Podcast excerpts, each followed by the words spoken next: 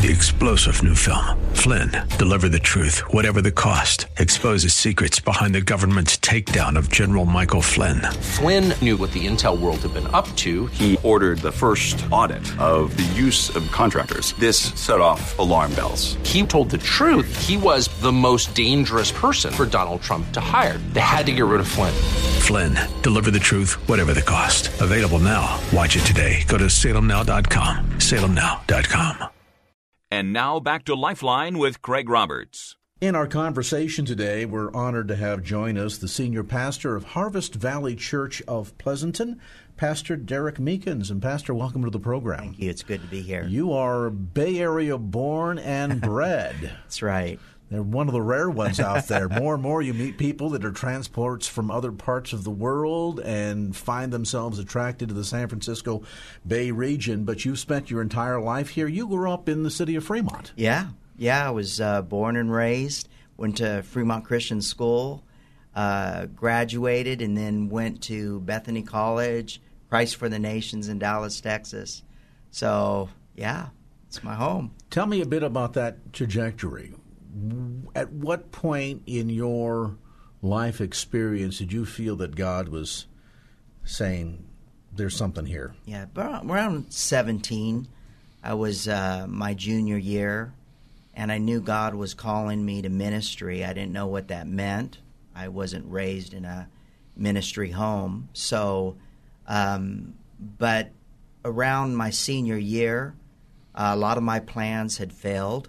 I thought I was going to go to a certain school that just didn't work out, and my mom suggested a place in Dallas, Texas called Christ for the Nations. So I just thought it was going to be a year of just getting my act together, but it turned out to be a place where God uh, brought me into my calling. How much of your experience at Fremont Christian do you attribute that to? A lot. I was in a my senior year. I was in a traveling uh, drama group I love the missions aspect of it. We went all over the all over Europe and uh, went to churches, and I just I got the bug, and I thought, man, this is this is pretty cool. I want to do this for my life. And that uh, that bug, so to speak, in terms of a passion for missions continues yeah. to this day. In fact, yes. you just very recently got back from a missions trip to the Philippines. And, and in your church, I noticed even on your website, um, there's emphasis mm-hmm. on this idea of the importance of the church being involved in missions work. That's sort right. of that, let's influence Judea and Samaria, but also the uttermost parts of the earth. Why is that important? Well, it's a, it's a great test of our Christianity. Um, it's one thing to connect with those that we're closest to, but to get outside of ourselves and to touch other places that um, that are needing Christ, boy, it challenges you. It builds your faith. You come home and you're ready to go for it. So that's the hope is that people that come on mission trips with us, and that's why we do mission trips, is we want people to identify with their empowerment as Christians because it's just not going to church. It's about getting out there and finding what's inside of you. And once they get to other places, it pulls it out of you. It's almost as if, and we were talking about this a bit uh, off the air today, it's almost as if there are two churches that are existing side by side. Um, one that is very inward looking, um, self centered, mm-hmm. self focused, and the other that I think is a more accurate depiction and reflection of the first century church, of the church that we see, for example, in the book of Acts, that has more of that outward looking approach. Right. You use the term get outside of ourselves. Yeah. Uh, certainly, that, that's clear in its applicability to missions, but do you think that's also important just in terms of the overall church's influence, and I, and I mean that not just as the, the organism, the organization, the church, but as individual believers in terms of looking out beyond ourselves and impacting and touching every life that we come in contact That's with. right. The newspaper boy, the neighbor down the street, the, the, the worker in the cubicle next to us, the guy that we, we run into at the BART station every day. That's right. I mean, Paul des- describes us as a royal priesthood. We're not bound to a segment or to just a religious house, but we are we are uh, we should go into all parts. We are uh, in the order of Melchizedek, not just priest doing the work of God, but we are uh, royal in the sense of we are kings, and we should we should make an emphasis in every um, walk of life, whatever you're called to, whatever your purpose is, uh, make an emphasis in that. And so that's what we believe. We believe no, the church is supposed to go outside to make the impact. Did those early mission trips that you spoke of earlier help to solidify in your mind the importance and the impact of that? Oh yeah, yeah. I mean, um, I've been to 40 countries, and each one of them has uh, just a passion for the gospel. Um, you know, they get an emphasis there of, of, of church and of, of Christianity, but it's amazing when they see people come from 2,000 to 10,000 miles away for them. And boy, you're you get a voice like crazy in their life, and you're able to really make an impact because they see and it and it speaks to them. It's like, okay, now that we've done it, you need to do it. Some of these nations, and I'm thinking in particular of places like the former Soviet mm-hmm. Union, communist China, um, a good percentage of Africa, and other places that are absolutely on fire. We've seen some numbers, for example, coming out of China that would suggest that up to 10,000 people mm. a day come to the saving knowledge of Jesus Christ. And you look at that sense of enthusiasm, phenomenal growth, and we wonder to ourselves, well, wait a minute now. In the United States, we have a church on every street corner. We have freedom of religion. We have freedom of speech. We have Christian magazines and newspapers and radio and TV stations. It seems as if all of the mechanisms that we ought to need to have an effective impact on behalf of the gospel here in America is all available at our disposal.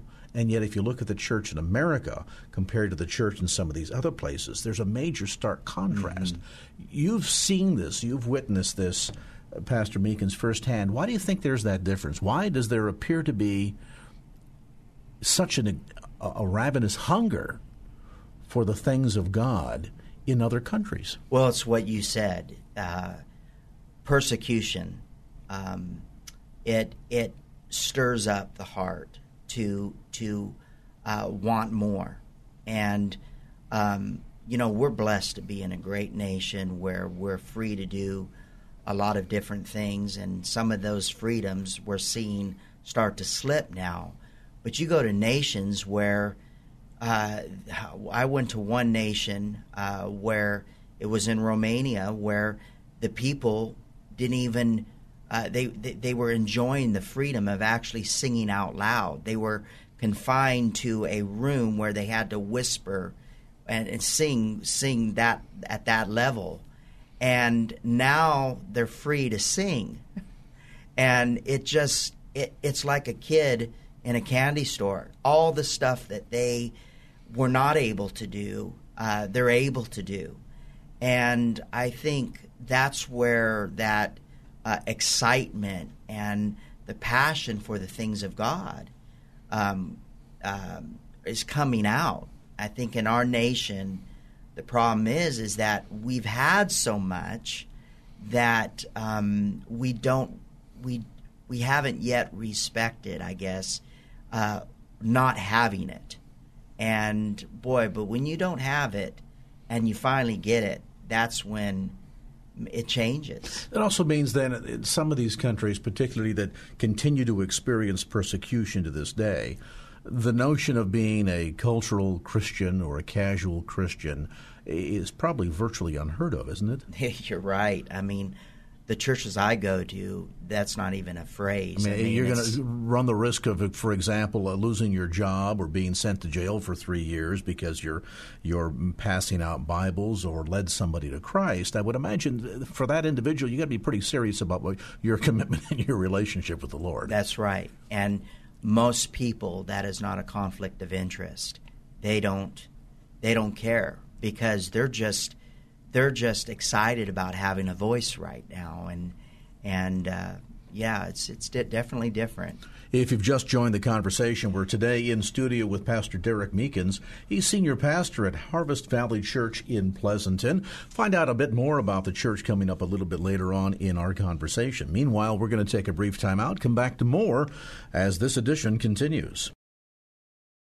And now back to Lifeline with Craig Roberts. And welcome back to our conversation. In studio with us today is Pastor Derek Meekins. He's senior pastor at Harvest Valley Church in Pleasanton. We were talking earlier, Pastor, about some of your overseas experiences and the impact that that had on your life, largely at a pretty young age. At what point did you feel as if, okay, God is definitely calling me to the ministry here, and you felt that tug to, to move into actually becoming a pastor? 1986, um, I I knew it was. I was coming back from New Orleans. Uh, I went to Mardi Gras, not not to party, but I was in a ministry group, and um, to see the the the impact that we made just in a short few days, and my partner and I in that day and a half 57 people came to the Lord, and I'm like, this is addicting.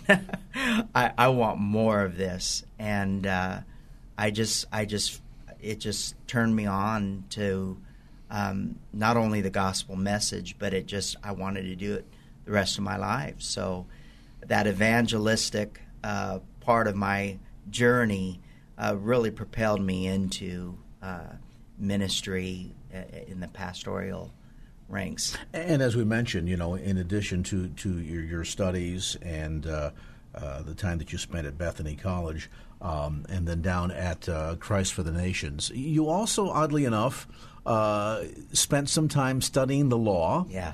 Uh, and people think, well, yes, you have to Old Testament, New Testament. No, I mean it, law from a legal standpoint, yeah. and uh, got a degree in business as well. Yeah. What was the motivation behind that? I've just seen too many churches um, that are great churches, great heart, uh, pastors that are really, um, really have a good vision for their community, uh, fail not because of their heart for the community, but because of their inability uh, in the business.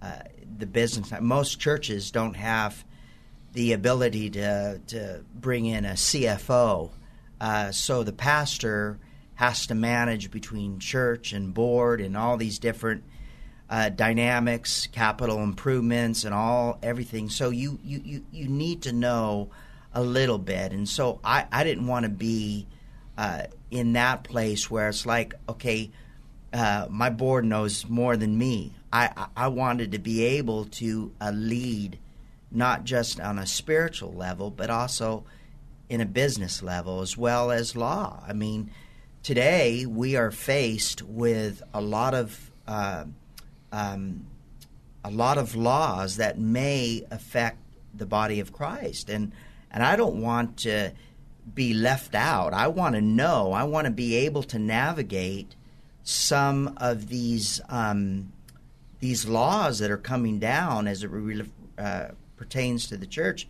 I want to be ahead of it not behind it. So that was the main reason. I wanted to be well equipped as a pastor, and and uh, there's there's other ways to do it. I mean, you can get people that know a lot of, in, in these areas, but but I, I, at least wanted to have that, that cutting edge as a pastor. So not only beneficial in terms of the stewardship angle you mentioned about you know churches that will get themselves in trouble because they take on too enthusiastic of a building project, um, and all of a sudden they're just being crushed under right. that weight because they didn't realize what they were getting themselves into. And, you know, there's a lot of good folks that sit on boards of elders or boards of deacons that are very well meaning that might bring no professional expertise to the mm-hmm. table whatsoever. The other issue, though, that you touch on, which I think is a fascinating one, and that is that, that while we enjoy, unlike most nations, a tremendous degree of autonomy and freedom in relationship to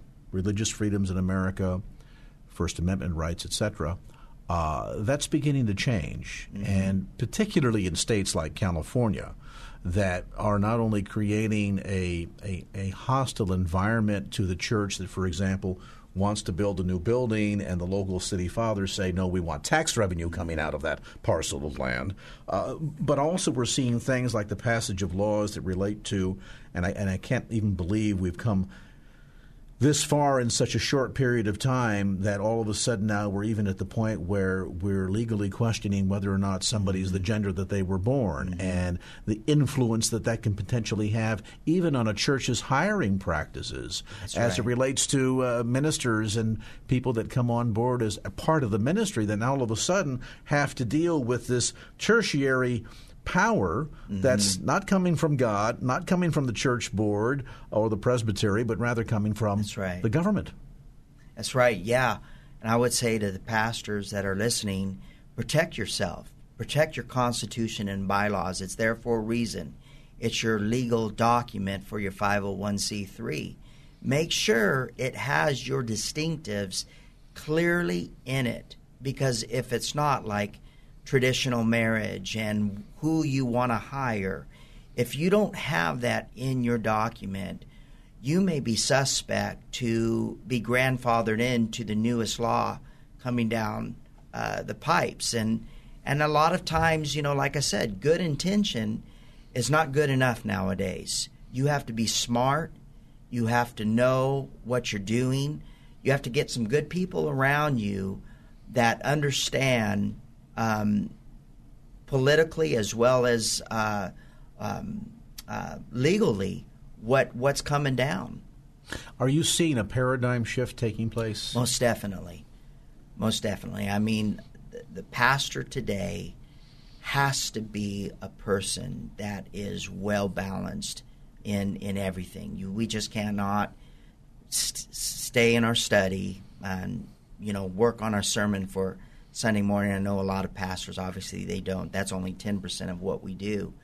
But we have to be well equipped. Get some people around us that know what they're doing so that we will be able to face uh, these things coming down. This paradigm shift, is it something that the church has to respond to, or is this something that perhaps has been allowed to take place because of some failure point of the church? I think both. I think it is a um, is systemic. It's our culture. Uh, we cannot, um, uh, you know, it's one thing to try to fight or try to um, hold back uh, the, the cultural, but but the reality is, Scripture shows us that, that it, this is going to come it's going to fence will come. It is coming. We just have to make sure that we're prepared for it and we are able to do uh, whatever we can do to prevent our churches and prevent uh, you know our rights from being uh, taken away. That that cultural tide that would suggest things like strict separation of church and state. Yeah. Um, it's okay to believe what you believe, but keep it to yourself. Uh, go to your house of worship, do your thing behind your four walls on Sunday, but Monday through Saturday, we don't want to hear about it. Mm-hmm. Uh, that certainly seems to be the direction in which the culture would like to push the That's church. Right. But what about for the church's sake itself? From a biblical perspective, uh, does God want us to have our relationship with Him to be a very private, personal, quiet thing that we keep to ourselves? Or is the church more called to be out there in terms of salt and light? Mm-hmm. And then what of the matter of discipleship? We spend a lot of time these days talking about church growth. There are seminars that, that address the issue of becoming a seeker sensitive and in that sort. And we want to see numerical growth of the church but the irony is, as I read the New Testament, there's not much talk about that, but there's a lot of talk about the importance of discipleship, what it is to be a follower of Jesus. That's right. Well, I think it's both. Personally, having that personal devotion, I'm a real big believer in that. Your relationship with the Lord and getting your prayer time in and developing yourself up as an individual. But that's not an end to its means. It's it's for the purpose of being outward uh, so that you're strong outside. So the church has uh, an obligation to spend time and develop themselves, but at the same time, take that now empowered person and, and make a difference. We're not to be in a closet. We are to be out there. And, um, you know, the narrative that the church has heard for years in separation of church and state, that was never intended to be uh, for the church to be in this little corner. No, it was the government back when the Constitution meant something, that the government was saying, hey, the we're not going to interfere with the church. But it wasn't saying that the church can't interfere with life and and its its its country. Uh, I thank God, you know, the forty nations I go into, every one of them has had a terrible uh, time with their their governments and, and, and their rights. We're, we're so blessed as a nation. We have had years and years and years of incredible freedom, and and I, I sadly I think the church hasn't taken advantage of it. We'll pause on that point, come back to more of our conversation. Pastor Derek Meekins in studio with us today, senior pastor at Harvest Valley Church in Pleasanton. By the way, if you want to get more information about the church, you can check them out on the web at harvestvalley.org. That's harvestvalley.org. They meet Sunday mornings at 9 a.m. and 10:45 a.m. at 3200 Hopyard Road in Pleasanton. And again, complete details available on the web at harvestvalley.org. We take this brief time out. Back with more right after this. And now back to Lifeline with Craig Roberts. And welcome back to our conversation. In studio with us today is Pastor Derek Meekins. He's senior pastor at Harvest Valley Church in Pleasanton. We were talking earlier, Pastor, about some of your overseas experiences and the impact that that had on your life, largely at a pretty young age. At what point did you feel as if, okay, God is definitely calling me to the ministry here, and you felt that tug to, to move into actually becoming a pastor? 1986, um, I I knew it was. I was coming back from New Orleans.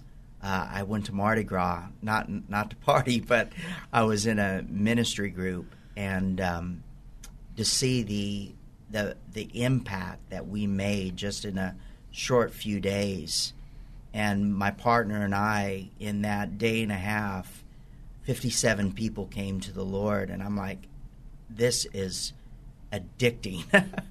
I, I, want more of this, and uh, I just, I just, it just turned me on to um, not only the gospel message, but it just, I wanted to do it the rest of my life. So that evangelistic uh, part of my journey uh, really propelled me into uh, ministry uh, in the pastoral ranks. And as we mentioned, you know, in addition to to your, your studies and uh, uh, the time that you spent at Bethany College, um, and then down at uh, Christ for the Nations, you also, oddly enough. Uh, spent some time studying the law. Yeah. Uh, and people think, well, yes, you have to Old Testament, New Testament. No, I mean it, law from a legal standpoint, yeah. and uh, got a degree in business as well. Yeah. What was the motivation behind that? I've just seen too many churches um, that are great churches, great heart, uh, pastors that are really, um, really have a good vision for their community, uh, fail not because of their heart for the community, but because of their inability uh, in the business. Uh, the business. Most churches don't have the ability to to bring in a CFO uh, so the pastor has to manage between church and board and all these different uh, dynamics, capital improvements, and all everything. So you, you, you, you need to know a little bit. And so I, I didn't want to be uh, in that place where it's like, okay, uh, my board knows more than me. I, I wanted to be able to uh, lead not just on a spiritual level, but also in a business level as well as law. I mean, today we are faced with a lot of uh, um, a lot of laws that may affect the body of Christ, and and I don't want to be left out. I want to know. I want to be able to navigate some of these um, these laws that are coming down as it re- uh, pertains to the church. I want to be ahead of it, not behind it. So that was the main reason. I wanted to be well equipped as a pastor, and and uh, there's there's other ways to do it. I mean, you can get people that know a lot of, in, in these areas, but but I, I, at least wanted to have that, that cutting edge as a pastor. So not only beneficial in terms of the stewardship angle you mentioned about you know churches that will get themselves in trouble because they take on too enthusiastic of a building project, um, and all of a sudden they're just being crushed under Right. that weight because they didn't realize what they were getting themselves into. And, you know, there's a lot of good folks that sit on boards of el- elders or boards of deacons that are very well meaning that might bring no professional expertise to the table whatsoever. The other issue, though, that you touch on, which I think is a fascinating one, and that is that, that while we enjoy, unlike most nations, a tremendous degree of autonomy and freedom in relationship to religious freedoms in America, First Amendment rights, etc., uh, that's beginning to change, and particularly in states like California, that are not only creating a, a, a hostile environment to the church that, for example, wants to build a new building, and the local city fathers say, no, we want tax revenue coming out of that parcel of land. Uh, but also, we're seeing things like the passage of laws that relate to, and I, and I can't even believe we've come this far in such a short period of time that all of a sudden now we're even at the point where we're legally questioning whether or not somebody's the gender that they were born and the influence that that can potentially have even on a church's hiring practices as it relates to uh, ministers and people that come on board as a part of the ministry that now all of a sudden have to deal with this tertiary power mm-hmm. that's not coming from God, not coming from the church board or the presbytery, but rather coming from right. the government. That's right, yeah. And I would say to the pastors that are listening, protect yourself. Protect your constitution and bylaws. It's there for a reason. It's your legal document for your 501c3. Make sure it has your distinctives clearly in it because if it's not like traditional marriage and who you want to hire, if you don't have that in your document, you may be suspect to be grandfathered into the newest law coming down uh, the pipes. And, and a lot of times, you know, like I said, good intention is not good enough nowadays. You have to be smart. You have to know what you're doing. You have to get some good people around you that understand um, politically as well as uh, um, uh, legally what what's coming down. Are you seeing a paradigm shift taking place? Most definitely, most definitely. I mean, the, the pastor today has to be a person that is well balanced in in everything. You, we just cannot st- stay in our study and you know work on our sermon for Sunday morning. I know a lot of pastors obviously they don't. That's only ten percent of what we do. But we have to be well equipped. Get some people around us that know what they're doing, so that we will be able to face uh, these things coming down. This paradigm shift, is it something that the church has to respond to, or is this something that perhaps has been allowed to take place because of some failure point of the church? I think both. I think it is a um, it's systemic. It's our culture. Uh, we cannot, um, uh, you know, it's one thing to try to fight or try to um, hold back uh, the, the cultural, but but the reality is, Scripture shows us that, that it, this is going to come. It's going to fence will come. It is coming. We just have to make sure that we're prepared for it, and we are able to do uh, whatever we can do to prevent our churches and prevent, uh, you know, our rights from being uh, taken away. That that cultural tide that would suggest things like strict separation of church and Yeah. state. Um, it's okay to believe what you believe, but keep it to yourself. Uh, go to your house of worship, do your thing behind your four walls on Sunday, but Monday through Saturday, we don't want to hear about it. Mm-hmm. Uh, that certainly seems to be the direction in which the culture would like to push the That's church. right. But what about for the church's sake itself? From a biblical perspective, uh, does God want us to have our relationship with Him to be a very private, personal, quiet thing that we keep to ourselves? Or is the church more called to be out there in terms of salt and light? Mm-hmm. And then what of the matter of discipleship? We spend a lot of time these days talking about church growth. There are seminars that, that address the issue of becoming a seeker sensitive in, in that sort. We want to see numerical growth of the church. But the irony is, as I read the New Testament, there's not much talk about that, but there's a lot of talk about the importance of discipleship, what it is to be a follower of Jesus. That's right. Well, I think it's both. Personally, having that personal devotion, I'm a real big believer in that. Your relationship with the Lord and getting your prayer time in and developing yourself up as an individual. But that's not an end to its means. It's it's for the purpose of being outward, uh, so that you're strong outside.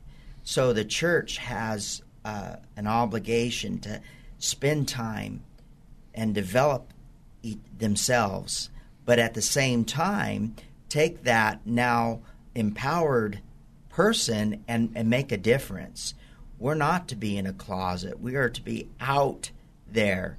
And, um, you know, the narrative that the church has heard for years in separation of church and state, that was never intended to be uh, for the church to be in this little corner. No, it was the government back when the Constitution meant something, that the government was saying, hey, the, we're not going to interfere with the church. But it wasn't saying that the church can't interfere with life and and its its its country.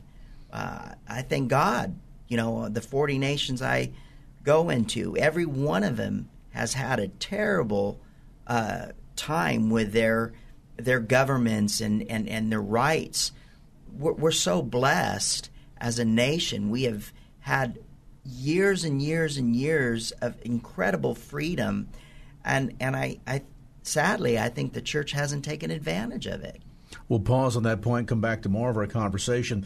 Pastor Derek Meekins in studio with us today, senior pastor at Harvest Valley Church in Pleasanton. By the way, if you want to get more information about the church, you can check them out on the web at harvestvalley.org. That's harvestvalley.org. They meet Sunday mornings at 9 a.m. and 10:45 a.m. at 3200 Hop Yard Road in Pleasanton. And again, complete details available on the web at harvestvalley.org. We take this brief time out. Back with more right after this.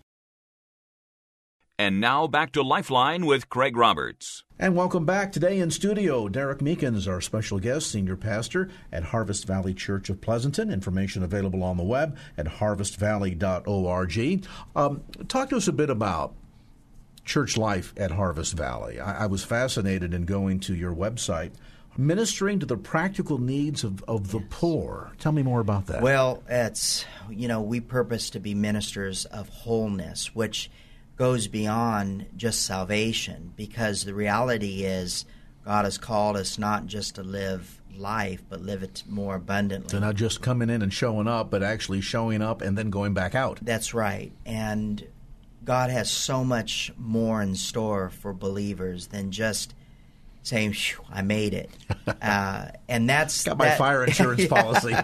yeah, and that's that's something that we really believe in. That's why we have uh, ministries that help addiction, like uh, Celebrate Recovery, and we have ministries that really go after the whole the, the, the person that wants to be made whole, because when you're whole, you're able to really be impactful, and so we want people not just to come in and feel um, like they they they're part of something, but we want people to come in and feel like they matter, that they're restored, and that's why we have ministry time. We love the altar. I love not just communicating the scriptures, but I love the practical application of people receiving uh, what God wants for them to receive that day. So that that's part of it. Prayer, um, reaching out in in, in that, that regard is is all part of the wholeness aspect. Discipleship is getting people um, into a, a life flow of of sharing the love of Jesus and witnessing, as well as um, knowing who they are, identifying scriptures that pertains to their life, and so these sort of things, in my opinion, make a whole church. I mean, not just an event, but a lifestyle. We talk about the three R's in school. Uh, maybe this is sort of a, a, a, twist on that. The three R's uh, being reconciliation, restoration, and relationship. Yes. Yeah. So the emphasis of not not that you have to get cleaned up to come in. That's right. But once you come in, there is restoration available, and maybe this is one of the reasons why the church um, in America today has has found itself a bit floundering, a bit ineffective in terms of impact because we come in broken and we remain that way. Yeah. That whew, I made it, right? as you mentioned a moment right. ago, as if somehow we've we've crossed over the line. So um, our sense of, of, of security in terms of our salvation is there, but we remain broken mm-hmm. because we've shied away from really understanding what it means to enter into the fullness of a relationship right. with God, through which then that restoration can take place. That's right. You know, the the Bible's very clear about the authority of the believer and what we have um, in us to uh, impart and to give out to other people. And that's why we as a church, we feel confident that a person doesn't have to leave broken. We have a place of prayer. We have a place where uh, a place of healing. Um, we see ourselves as a hospital uh, that people could come to and not just go away with some information, but really be ministered to. So it, it you know that's what we want to focus on is that the church is not just a um, you know a la carte menu, but it is it's it, you can get the whole meal. You know it, that that's what we're here for, and that's what, uh, in my opinion, Jesus has empowered the church to do. We're not just to say come on in, but we're also to say, hey, what needs do you have? And as a body of Christ, we're able to meet those needs. Not us personally, but Christ in us. And so, with that idea in mind, then, there are several dynamics to what you're offering at Harvest Valley in terms of Celebrate Recovery. You mentioned about mm-hmm. that. Um, I, I noticed that there's an extensive outreach in terms of men's ministry, women's mm-hmm. ministry, youth ministry, part of your own mm-hmm. background. What else? Oh gosh, we have events. We have outreach. We just did an outreach at our church, uh, a harvest party. We had over a thousand people come to our church, and this is a time for us to uh, just just capture people in our community and just let them know, hey, we we love you. Just come as you are. We want uh, you to know that this church is not just a place of worship, but people like you that, regardless of the walk of life, we're we're being affected by the power of God. We want you to be affected in the same way. And and uh, it, it, it is a place where people can go to uh, identify their gifts and callings. Uh, whatever whatever God is revealing to you, we have a place for you. And if we don't have it, we want to make it. so um, that's what we want to do. We want to connect purpose and calling uh, with ministry and, and getting out there and experiencing life the way God has called us all to experience it. Different churches have different characters or personalities. In terms of, of how you would look at Harvest Valley, what would you say is the church's number one strength? Uh, real. We're real. We're um, loving. Um, you when you walk into the body of Christ at our church, there's no agenda other than worshiping God and loving people. It's it's it's very unique. Um, there's a sense of God has been waiting for you. And regardless of where you're at uh, in faith, uh, brokenness, need of healing, that their needs are going to be met. And so there's an anticipation of God's power. And so that's what we have really worked on as a church. In fact, our slogan now is We've been waiting for you. Not just us as individuals, but the Holy Spirit has been waiting for you. And that's what we want people to feel. You know, more than more than anything, how can I get involved?